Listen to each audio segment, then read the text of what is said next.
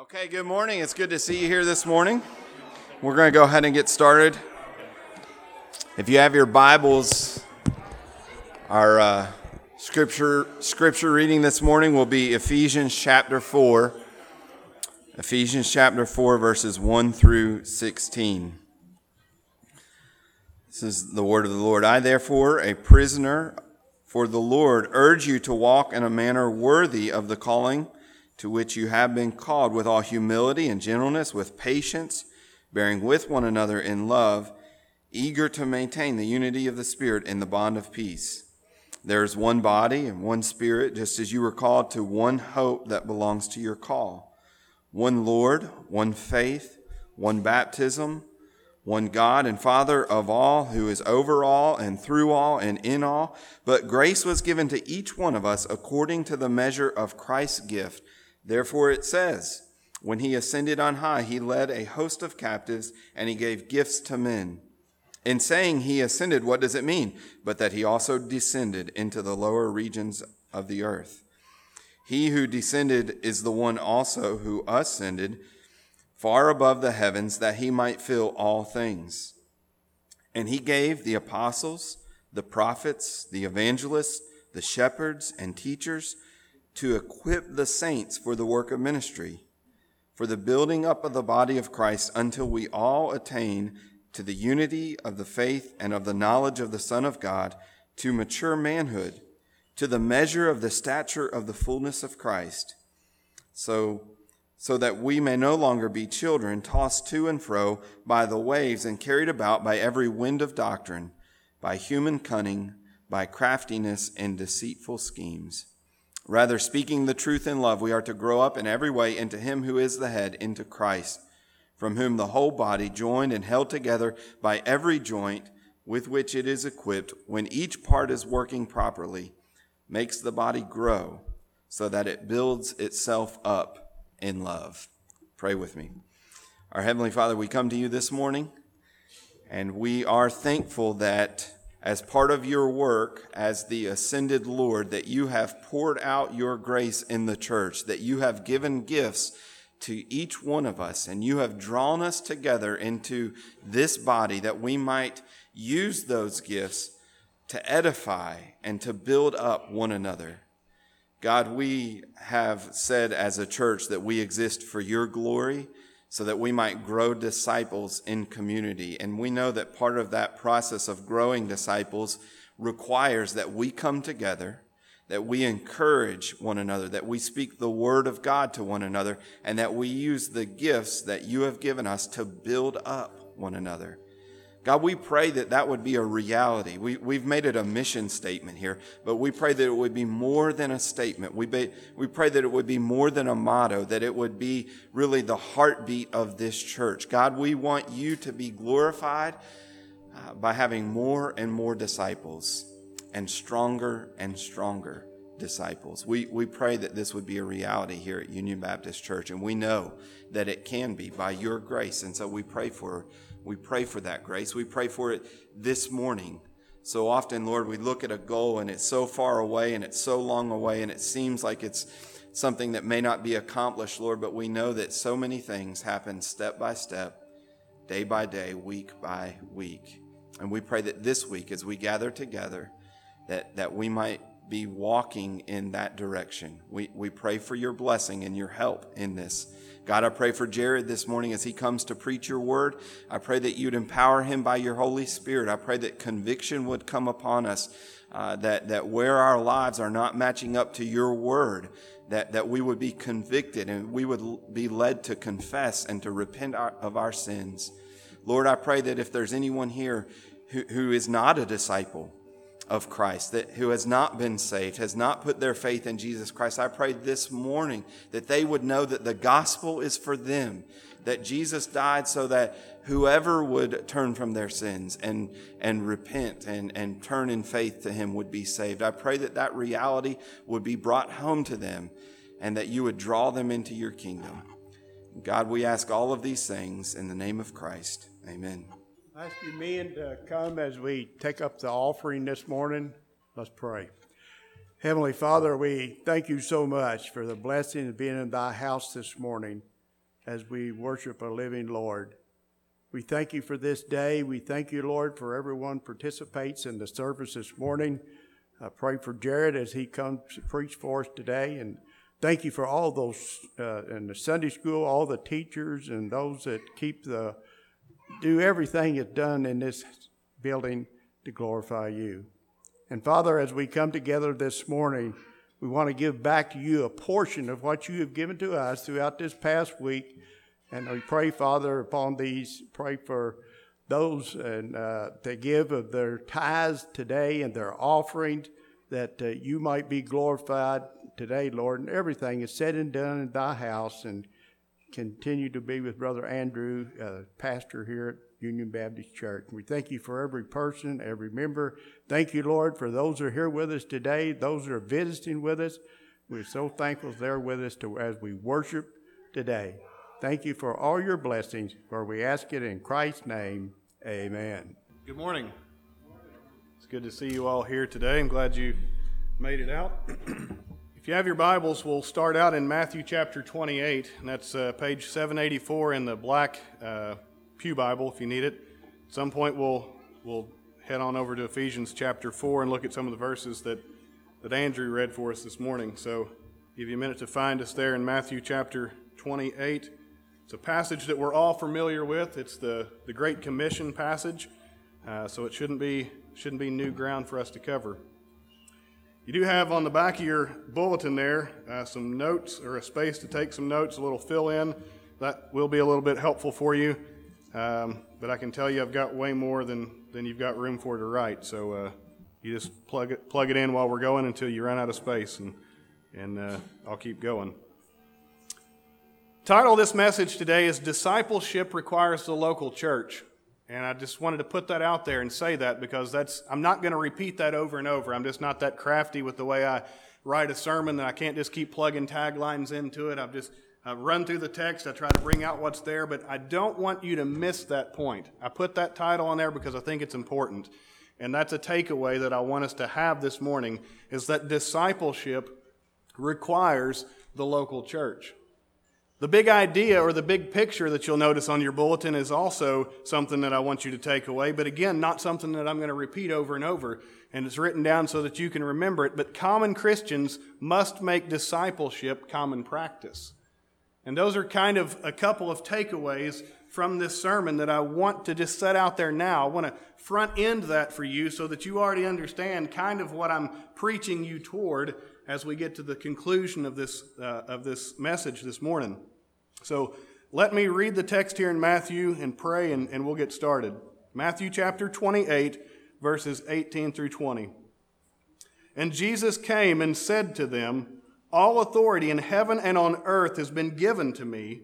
Go therefore and make disciples of all nations, baptizing them in the name of the Father, and of the Son, and of the Holy Spirit, teaching them to observe all that I have commanded you. And behold, I am with you always to the end of the age.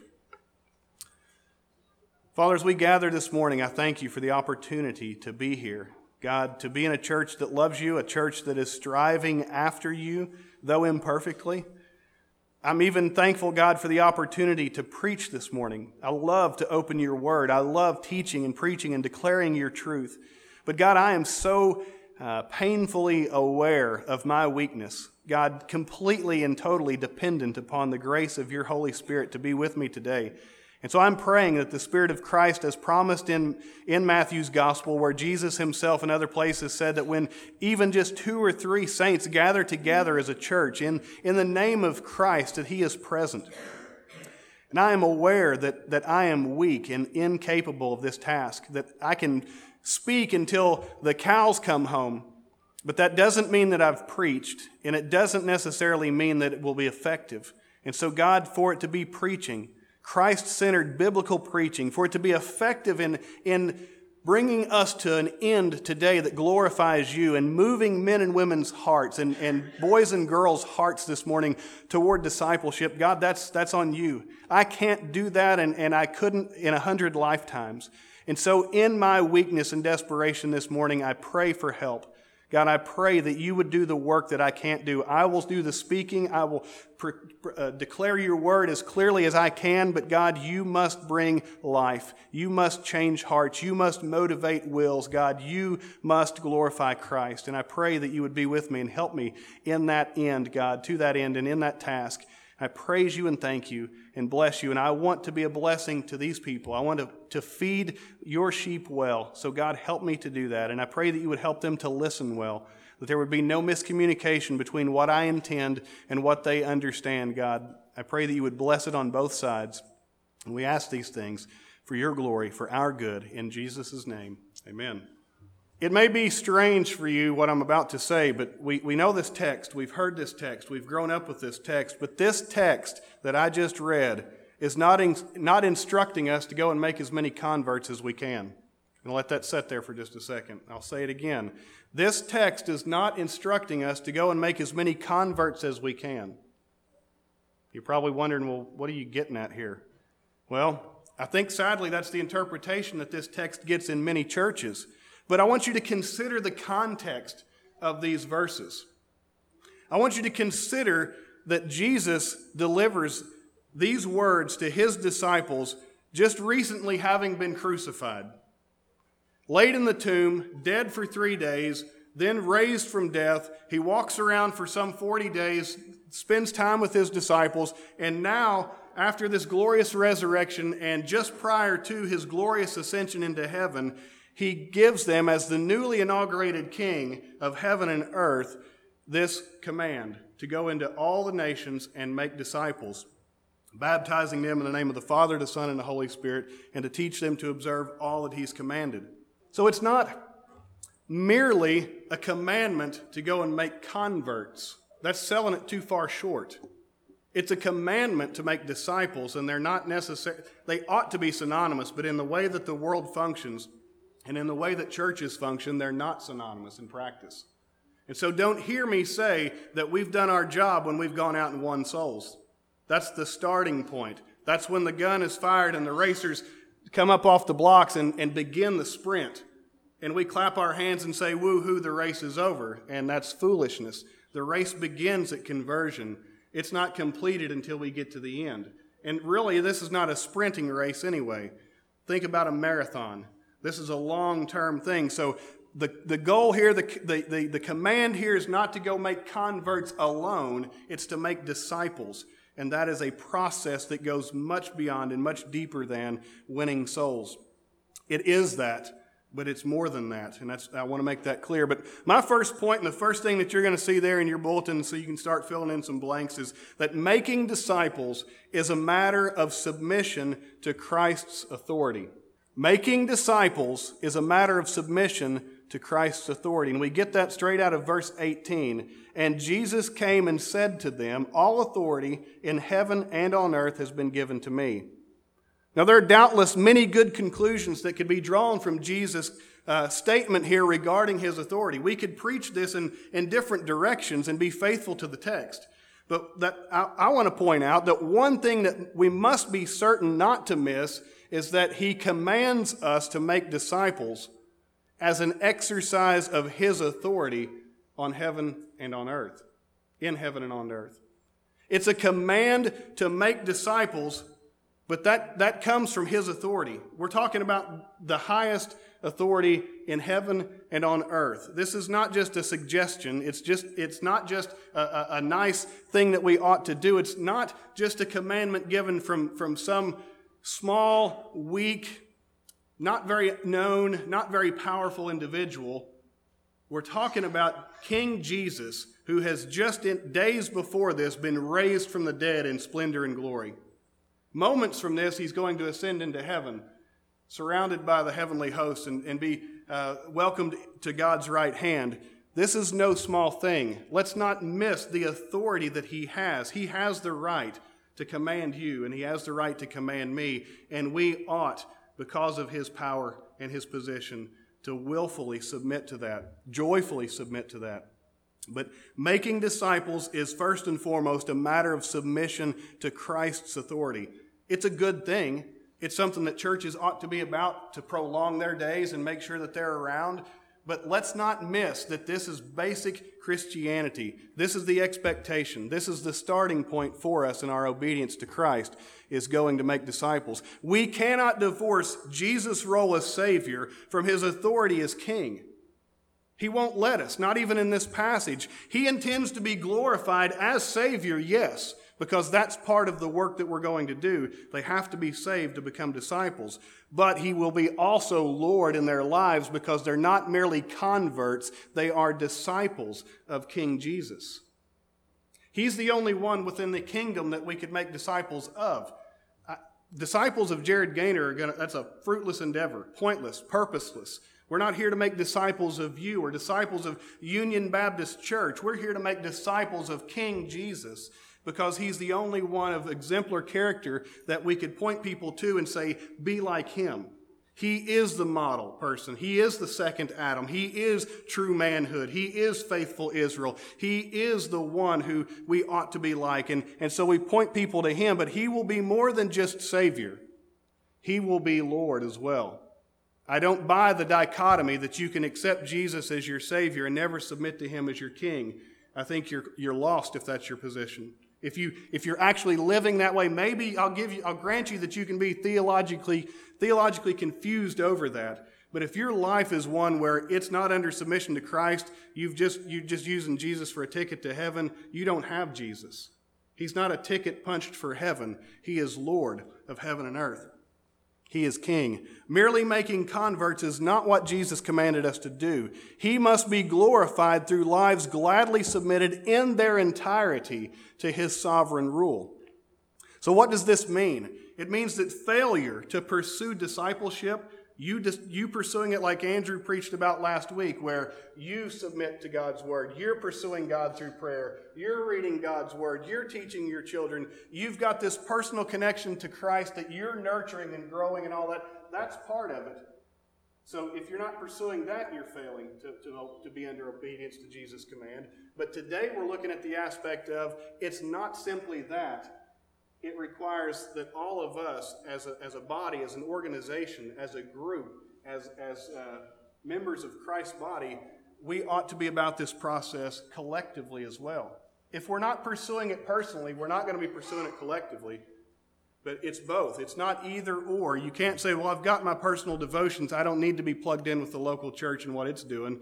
That's not there. That, there's no room for that in this. And you can't say, I don't really need personal devotions because I show up on Sundays and Wednesdays and, and I'm getting it all at church. That's not good or true either.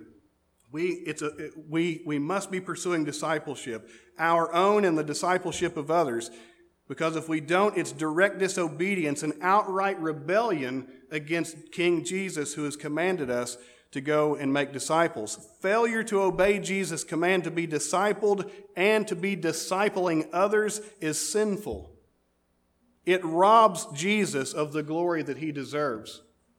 So we need to know that. We need to see what's at stake at the beginning of this. It's not just a good thing to do, it's not a suggestion. If you refuse to participate in your personal discipleship and corporate discipleship, you're rebelling against King Jesus, who has authority in heaven and on earth, and that's a big deal.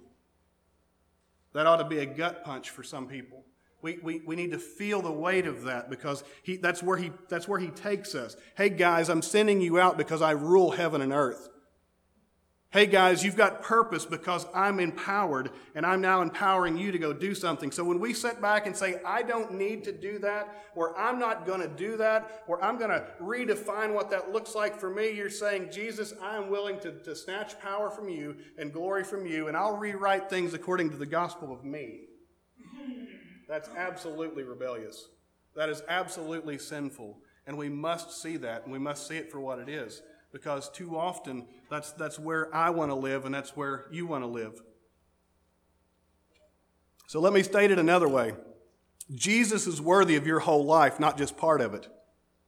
Submitting to discipleship makes your life a living sacrifice, holy and acceptable to God, and discipleship brings God glory.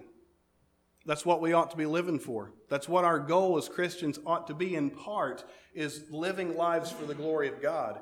And discipleship is one way that we do that, and one way that it's done well. So, number two, making disciples does not require sameness.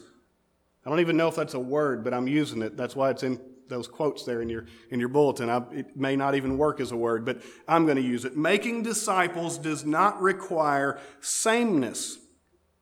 So those whom we disciple may be very unlike us, and that's a good thing. You'll notice in verse 19, we're sent to disciple the nations.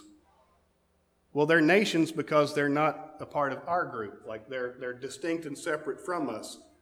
They're not Americans. They're maybe not even Westerners.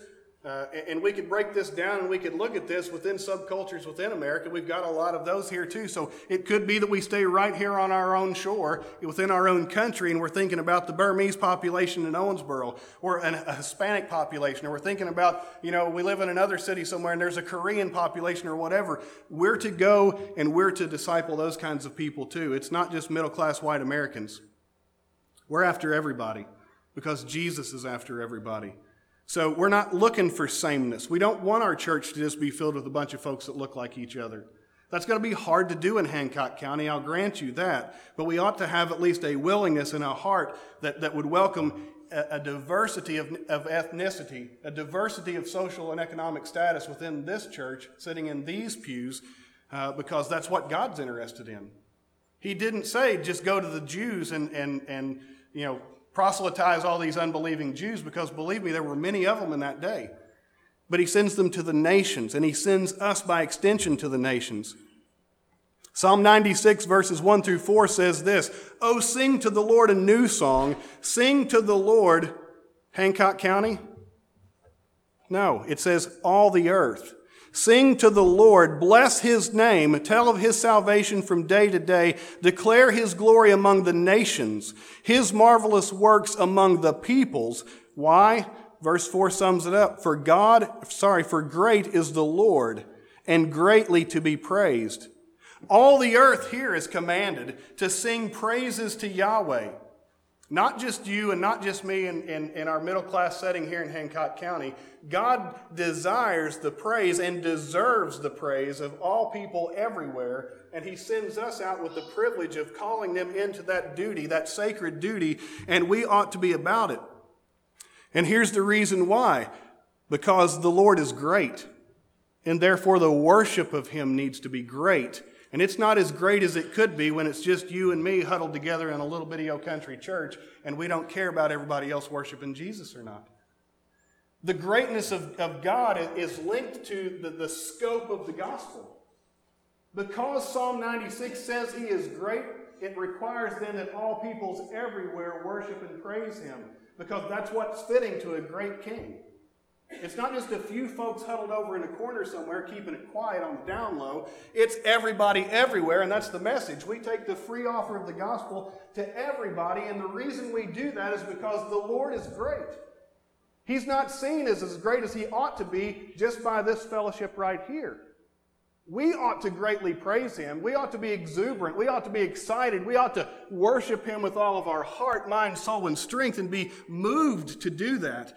But that's what we do here. And out of the overflow of the joy we have of worshiping a great king, we invite others from everywhere else we go in life to worship King Jesus with us because his name is great and it ought to be greatly worshiped, not minimally worshiped.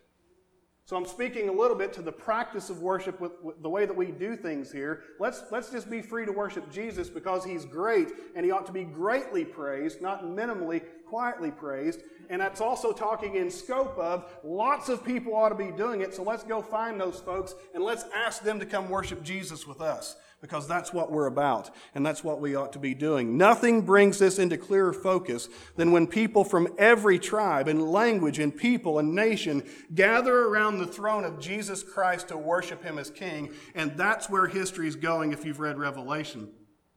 Revelation 5 9, Jesus has this great worship. And he has it for eternity because he is gathering people through the extension of this command here in Matthew chapter 28. He's calling and drawing people to himself from all kinds of backgrounds. He doesn't want it to be bland and, and tasteless and, and one flavor. He wants it to be varied with all the kinds of variety that the earth has because that's what's befitting to a great king. That everybody from everywhere find in him the salvation that he offers and find in him the satisfaction that he gives people That's what makes his name great. That's one of the motivations, and that's why we're not after sameness with the Great Commission. That's why discipleship is not about making disciples of me, it's making disciples of him, and he's good enough and broad enough and great enough and expansive enough that he communicates with people all around the globe. He doesn't have to be like me. Uh, people don't have to be like me to worship and praise Jesus.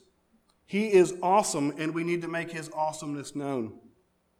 So, the third point that I want us to see here out of Matthew is that making disciples must not be separated from missions, evangelism, or life in a local church.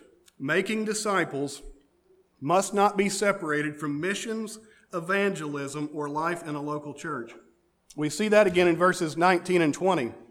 Notice verse 19 the, the disciples, and by extension us, are sent to the nations. And this is typically where we get this missions idea. We think about being missionaries and going to another country and taking the gospel to another people group. And that's important because that's part of what's going on here. He doesn't say stay here and do it all. He says go other places and take the gospel. So it can't be divorced from missions. But it's more than just that. It's not that alone. Add, keep that and add to that evangelism because he wants to save people in Hancock County. He saved us. He wants to save some more. And so there's this, what we would call evangelism piece of it. It's, those words aren't in the text, but the implications of them are. Go far reaching, all to the ends of the earth, and, and make disciples win people through missions. Think locally also. Don't forget that. Evangelize. Evangelize your family members. Evangelize your coworkers. Evangelize people in the marketplace. Evangelize wherever you're at. It's just like missions, it's just domestic. It's the same point. Make much of Jesus. He's great and he ought to be greatly praised, and let's help people do that. Let's call them to that. Let's let them know that's their purpose in life and that they'll flourish when they worship God. Let's draw them and call them into those things. And then it also cannot be divorced from the local church because it's the disciples of God, the disciples of Christ, the, the members of his body that he's sending to do this in an orderly way. So, let's look again at verse 19. The disciples, it says there, um, Go therefore and make disciples of all nations, baptizing them. That's a key word. Keep that in your mind. In the name of the Father and of the Son and of the Holy Spirit. The disciples are supposed to be baptized. So, what Jesus is saying here is that conversion through missions, or in some cases evangelism, should be followed by baptism. Okay? This marks the first public act of submission and obedience to King Jesus by the newly converted disciple. Well, where does baptism take place, church? And I, I don't just mean up here in this baptistry, but within the context of the local church. He didn't ask the government to go baptize people. He didn't ask school systems to baptize people. He didn't ask as individuals to just go grab a pond somewhere on the back of a farm and baptize people, although there, there might be a time and place for that. He, it draws us into local church life because that's the way we see it practiced from this point forward in our New Testament. It's not just some John Wayne out there on his own doing it all by himself. It's within the context of a local body, and that's the front door into the church.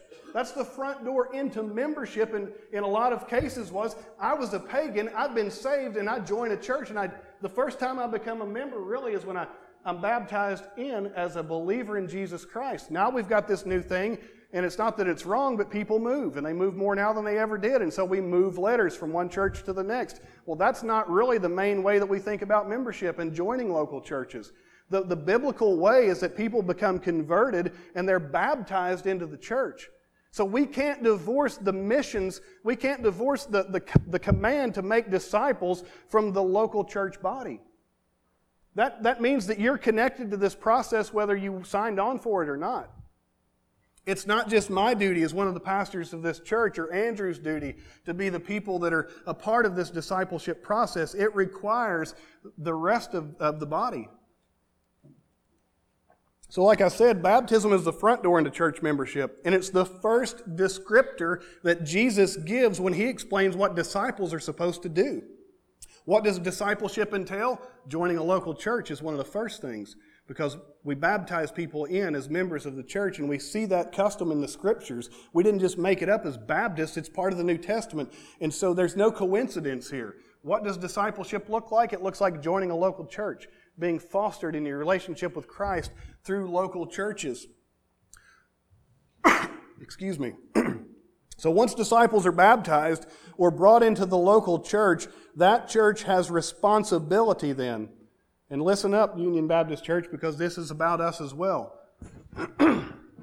that church has responsibility to teach the disciple what it means and what it looks like to observe all that Christ has commanded. Discipleship then is common Christianity. Don't miss what was just said there, though.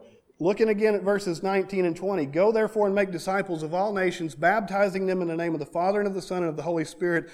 The, the next part after baptism, what does discipleship look like? Teaching them to observe all that I've commanded you. So, it starts with obedience to baptism, joining a local church community. It also looks like, from one perspective, submitting to teaching, being taught, learning things that you didn't know before, being humble, taking on new information. And on the other side of that, from the local church perspective, it looks like you and me teaching people what it, what it looks like and what it means to be a disciple. It's not just knowledge, and we're going to look at that next. It's not just knowledge, it's a process. It's, it's, it's activity. So maybe you're wondering, how long should this process typically last? How long does discipleship last? And this didn't make it to your bulletin here, but the, it's a lifelong process. Making disciples is a lifelong process, and we, we see that implied in verse 20. It doesn't state it, but I think if we understand what, what we're looking at there in verse 20, we'll come to this conclusion teaching them to observe all that I have commanded you. Okay? When would you be comfortable looking Jesus in the face and saying, Lord, I have learned to successfully observe all that you've commanded of me? Is anybody here ready to do that? Can anybody today say, I'll stand before God, look him in the face right now today, and say, I have, I have learned to observe everything I've been commanded to do? I wouldn't do it. I wouldn't suggest it either because I think it would be foolish. And so, if that's the terms of discipleship, to, to, teach people to do all that God through Christ has commanded us to do, then it's a lifelong process because we're never there on this side of glory. You're not there and I'm not there. And if we're just going to be honest about it, discipleship, I need it just as much as you do. And you need it just as much as the new convert does. Because the point here is, is that we're not, it's, we're not static. We don't just get converted and life's hunky dory and we never have struggles and we never fall into sin. We just talked about some of that in, in Sunday school. And, and Paul struggled with his sinful nature even as a believer. So because we still struggle with sin, we still need to be discipled. You're not perfect, and I'm not perfect, and we won't be till Jesus takes us to glory and our sin nature is pulled out of us and we have no longer the ability to sin. And so we're discipling people, but we're also being discipled in, in, in the process. And that's the way it ought to work. And that's never going to be perfect in this life. It's never going to be complete. We're not done with it until we're dead. And so discipleship is a lifelong process. Looking at verse 20, what is the goal of teaching and discipleship? It says, teaching them to observe all that I have commanded you. Well, that sticks out to me. I think we read that often teach them to know all that I've commanded you. And we, we think it's okay if we, if we simply have Bible knowledge. Well, I've learned more. I've got head knowledge about God. I've got head knowledge about my Bible. I can quote my Bible. You know, I can, I can name all the books of the Bible. I know how many there are, and I know some basic Christian facts and all that. But that's not what discipleship is, nor the goal of it. It's not less than that, but it's more than that because he didn't say teach them to know all that I've commanded you. He said teach them to observe all that I've commanded you. So Jesus is aiming at your heart, not your head. He's not interested so much in your knowledge about him. He's interested in your, your desire for him and your submission to him. Remember, this is risen Jesus, the guy who was dead a few days before this. He's now alive again, and he says the, the whole reason I'm telling you to do this is because I have ultimate authority. And we want to we want to stop with, well, let's just learn a few facts about Jesus, and that's okay. That's enough for the king. I'm sorry, it's not. He's worthy of more than that.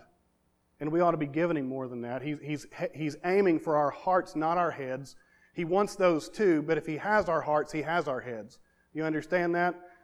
He could have, something can have our heads and not our hearts. And so he aims for the part that's most valuable, the most needed thing, and he, he wants our heart. Because if he has that, he has the whole person. And so he doesn't say, teach them to know all that I've, I've commanded. He says, teach them to practice it in essence. Teach them to do everything I require them to do. And that's an entirely different ballgame. That's an entirely different thing. It's persistent practice that he has in mind here. Continuously encourage one another to persistently practice the things that you ought to be doing. And that's what uh, all the New Testament preaches to us.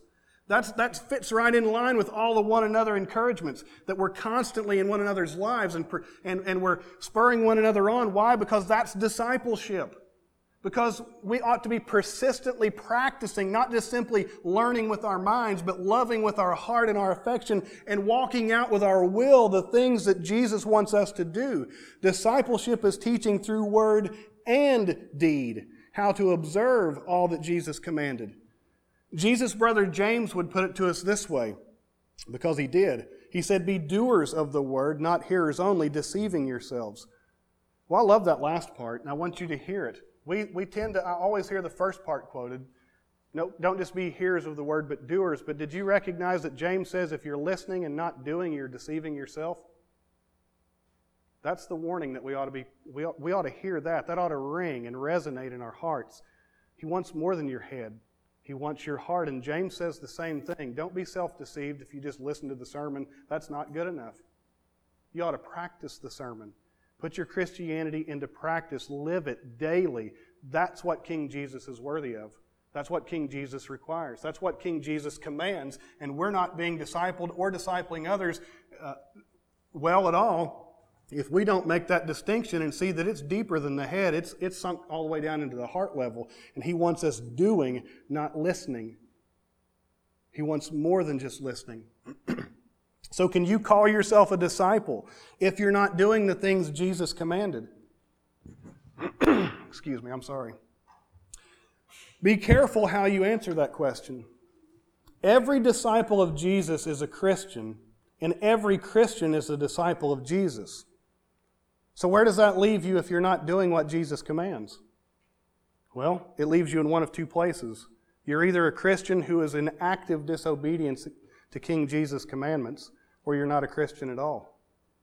Neither one of those are flattering places to, to land this morning.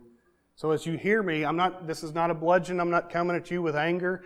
I'm talking to my own heart here. Believe me, I'm preaching to myself. But we need to recognize that the option of hearing Jesus and not obeying Jesus isn't on the table.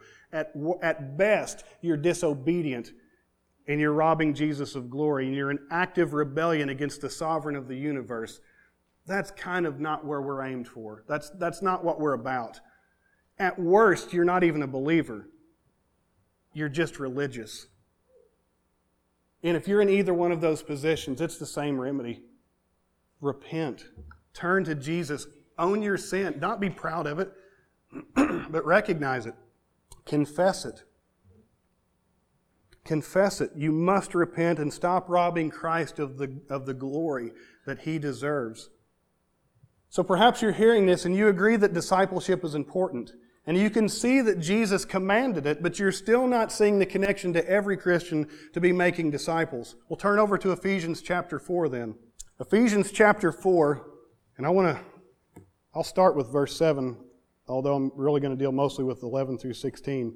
I want you to notice here, uh, just kind of follow along. I'll come back through some of this. But grace was given to each one of us according to the measure of Christ's gift. Therefore, it says, when he ascended on high, he led host. Uh, uh, he led a host of captives and he gave gifts to men. I want to skip down to verse 11.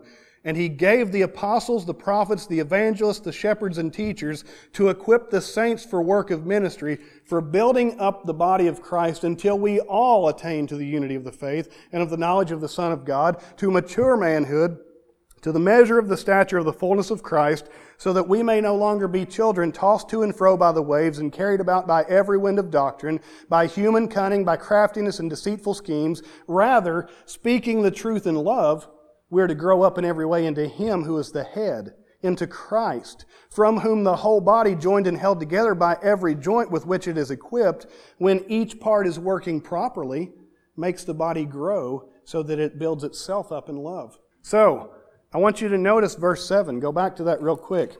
But, but grace was given to each one of us.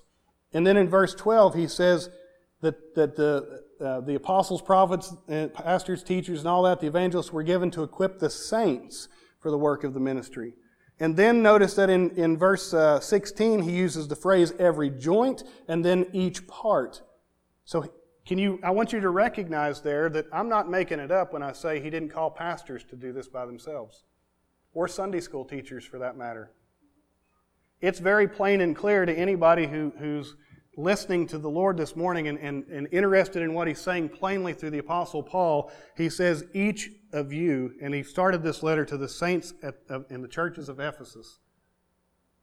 It's no different now. It didn't change because they were first century Christians and we're 21st century Christians, and oh my goodness, the, the rules have changed. No, the, the call is still to each one of you out there who is, a, is a, a believer in Jesus Christ this morning. Each of you were given a grace gift.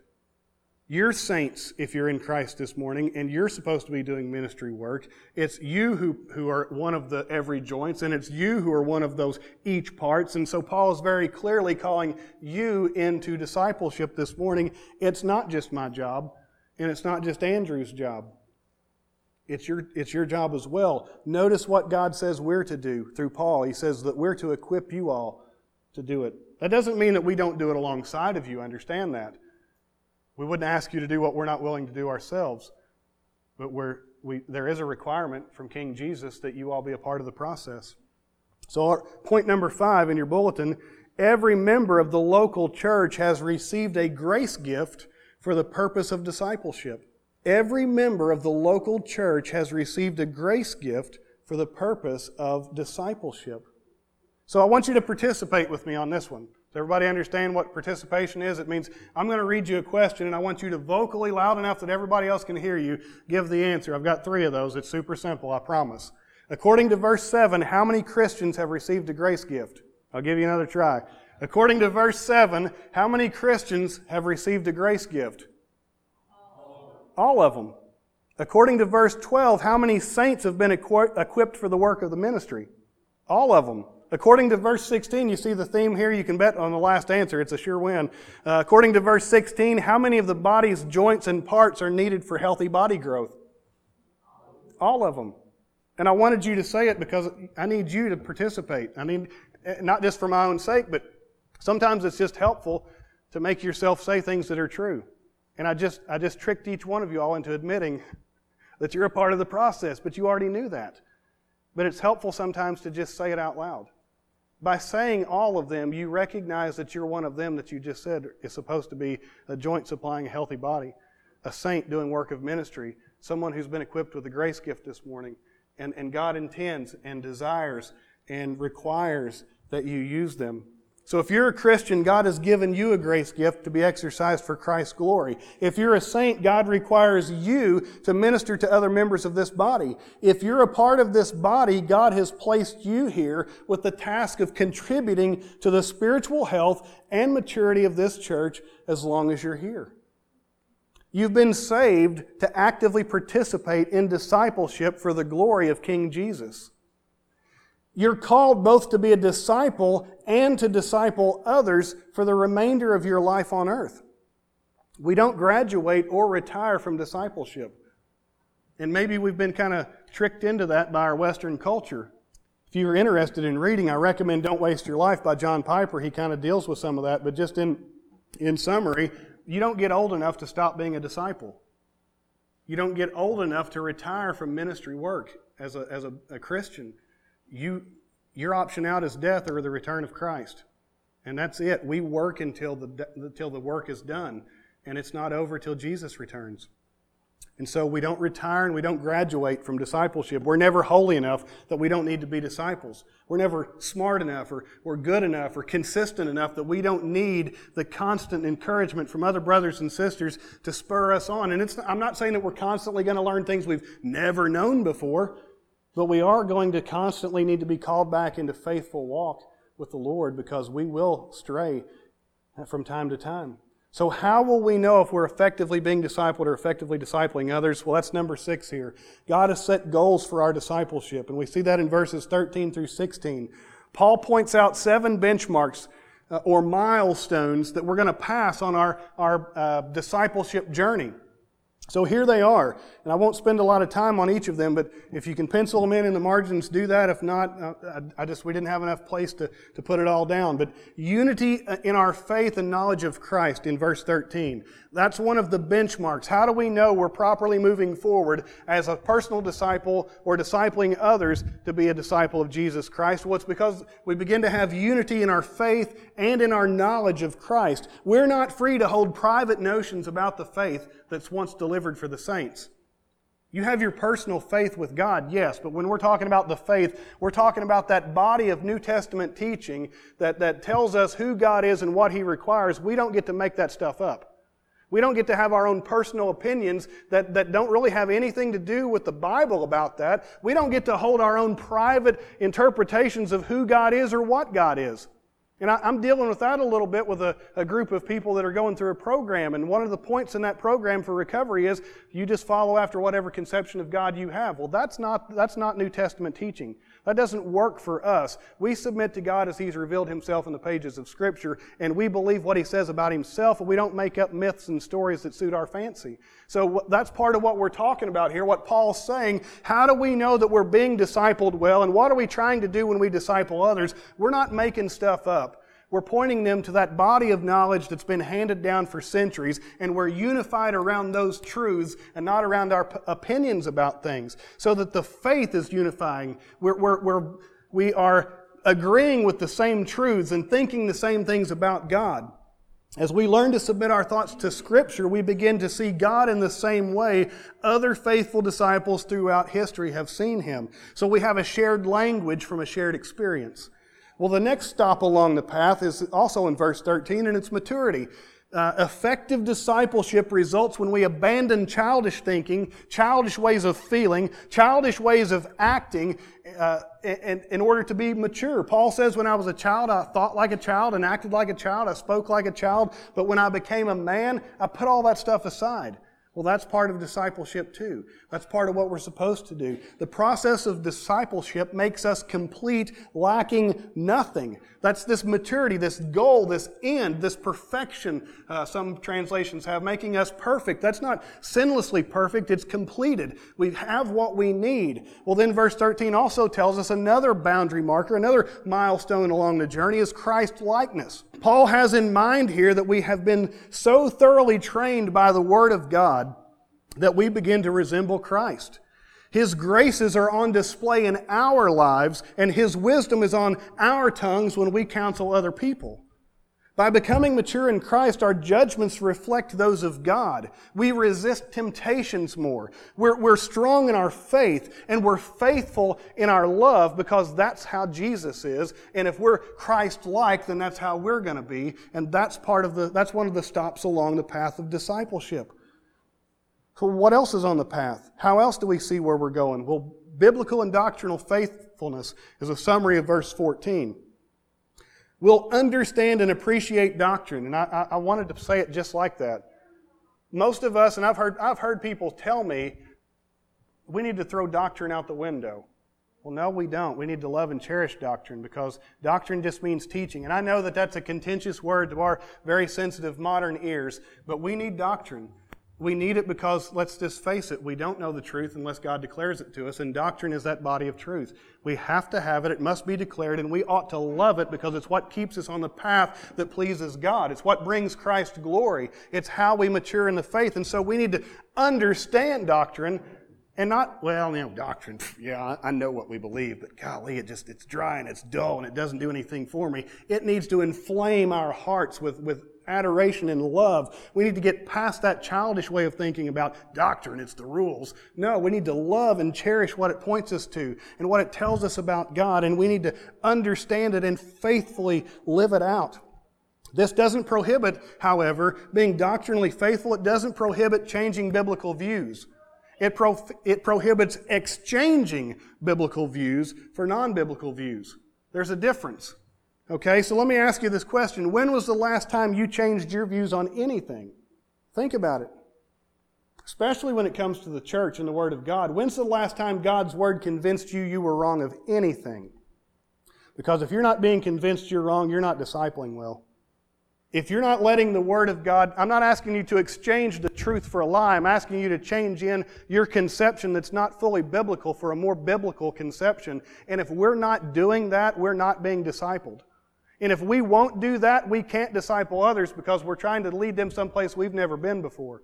So if we're never changing, if you're not being, if you're not being pricked when the preaching's taking place, if you're not, if your conscience isn't being uh, abused from time to time, if you don't feel guilty after a sermon or after a community group lesson or Sunday school, if you're never saying, you know what, I was wrong about that, then you have to question whether or not you're even trying to submit to discipleship. Because Jesus is right about everything. I'm not and you're not. And discipleship is the process that He created because we're not, and we need to be made more and more like Him. But if we're never changing, if we're never finding out that that's not the right way to think about that, then we are not being discipled.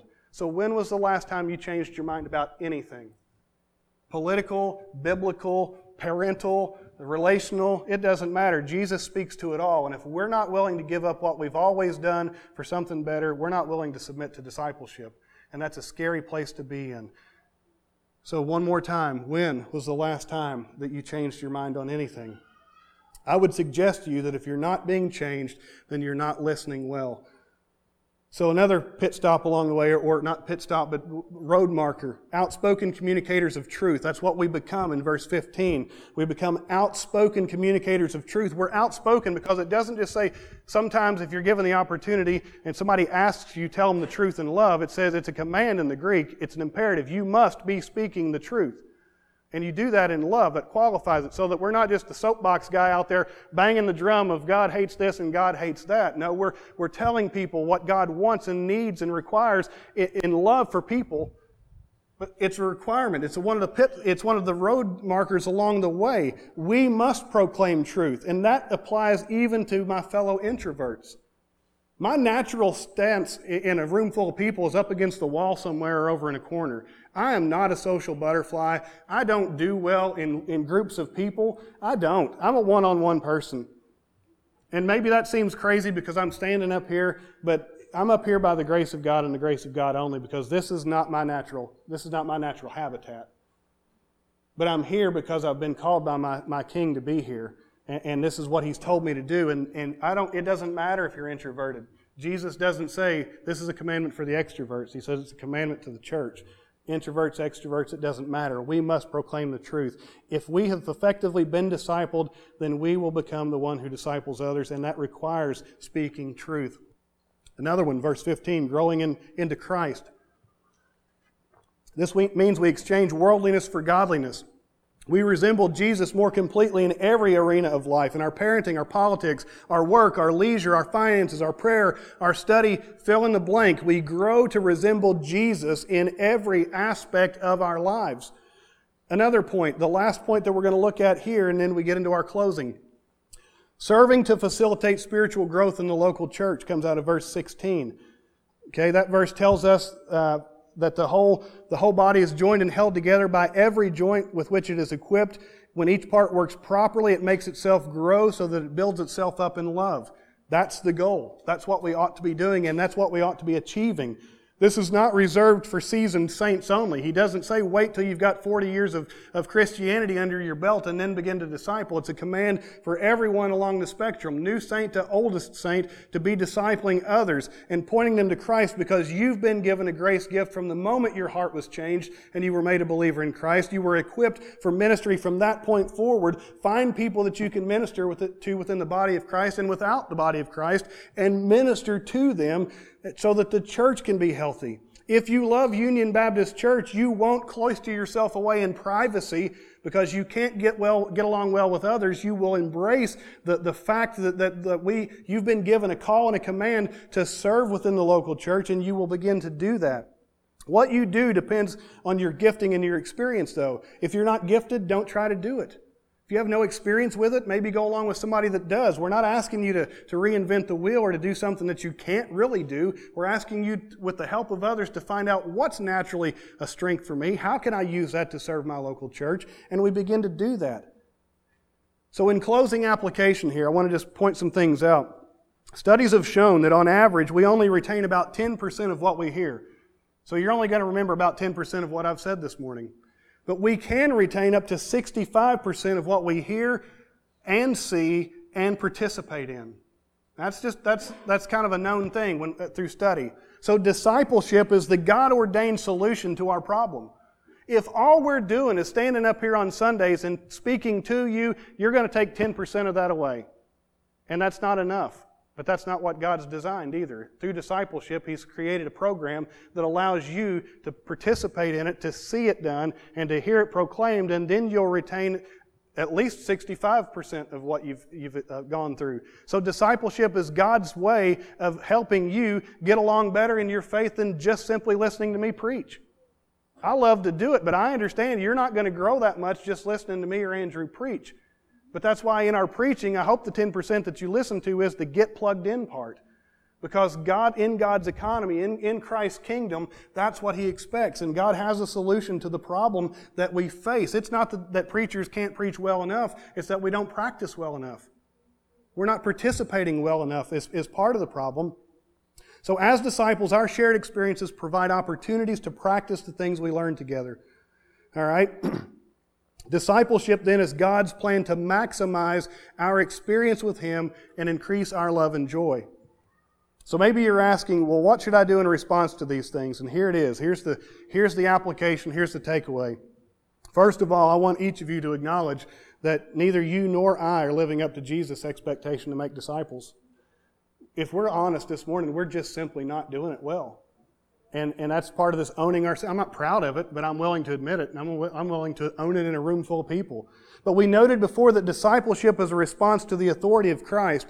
And R.C. Sproul once said discipleship, quote, requires submitting fully to the authority of Christ, the one whose lordship goes beyond the classroom. It's a lifelong experience of learning the mind of Christ, following the will of Christ, and submitting ourselves in complete obedience to his lordship, end quote. So are you doing that? That's, that's application point number one. Jay Bauman describes discipleship this way. He says, True discipleship is about embracing Christ through sanctification, and this happens in part through sharing our lives with each other. So, will you commit to include the Word of God, prayer, and counsel in your everyday encounters with one another? That's, that's what we need to be doing. That's what Christ has called us to. And so, I'm asking you to commit to including the Bible, including prayer, including counsel with other people, in your strive to put that into your everyday life. In order to form a community where the expectation is that we're discipling others and being discipled ourselves. So I recommend that we begin measuring our health here at Union Baptist Church or personally with questions like this. How am I doing as a disciple? Am I becoming more like Christ? Is Union Baptist Church making disciples and are they becoming more like Christ? Do our ministries really facilitate discipleship? How can I help make Union Baptist Church more effective at discipleship? These are things that I think we need to wrestle with. Let me ask you for another commitment, though. Will you commit today, to, with, the, with the help of God, to strengthen discipleship at Union Baptist Church? And here's some ways that you can do that attend Sunday school, attend Sunday morning worship, attend community groups, attend Wednesday night services, Attend the Bible studies that we put on throughout the life of our church. That's where discipleship readily takes place. That's one place to start it. It takes place on the phone after hours too, and, and lots of other places, but it takes place in those arenas. And we can't divorce ourselves from those things when we've got the, the means and the opportunity to be here and expect for discipleship to magically happen. It won't. And we won't, we can't disciple well in those moments on the phone if we haven't been here to be a part of the process because discipleship requires the local church. Will you commit to, to parenting as a means of discipleship? This is the discipling others aspect. Your kids are, ought to be disciples of the Christian faith within your home. So, will you as a parent commit to be a discipler of your children? Will you commit to uh, implementing family devotions if you haven't done that? Will you commit to implementing a Bible reading plan for yourself and for your children? Will you commit to scheduling daily prayer time or visiting church members or giving more generously to support the work that the church does do as a disciple of Jesus Christ? Will you commit this morning to creating a culture at Union Baptist Church where every decision, whether formal or informal, is explored through the explicit reference to God's Word? Where we ask and re ask, what's God's Word teach about these issues? Will you commit to doing that? If you're here today and you're unsure if you possess eternal life, I would ask you to commit yourself into the hands of King Jesus. Maybe you're listening and you've been dead in your sins up to this point and, and, the Spirit of God is moving in your life. Well, you can't do any of these other things until you commit yourself into the hands of King Jesus this morning. So I would call you and invite you to do that. And I pray that as a result of God's grace, we will all commit to exercise the grace gifts we've give, been given in order to care and be cared for, to love and be loved, to forgive and be forgiven, to rebuke and be rebuked, to encourage and be encouraged all of which are essential to the task of becoming a disciple of the risen Lord Jesus. Will you pray with me? Father, in light of your word, my simple prayer, God, is that you would do whatever it takes to make us disciples and disciplers of others. God, whatever you have to remove from our hearts and our lives, God, no matter how painful that process is, God, no matter what change that means or requires of us, I pray, oh God, that you would begin a process of weeding out those things, those thoughts, those habits, those uh, all the, the excuses that we have within our hearts that, that would tell us that, that we can't do the commitments that we just talked about. God, remove those things. And I don't expect that it'll be all done today, but I pray that the process will begin, that you would work effectively through this word to bring conviction, to put us on the path that we ought to be on for your glory and for the health of this church, God. That's what we desire. And I pray that you would do this, oh God, for King Jesus. And it's in his name that we pray. Amen.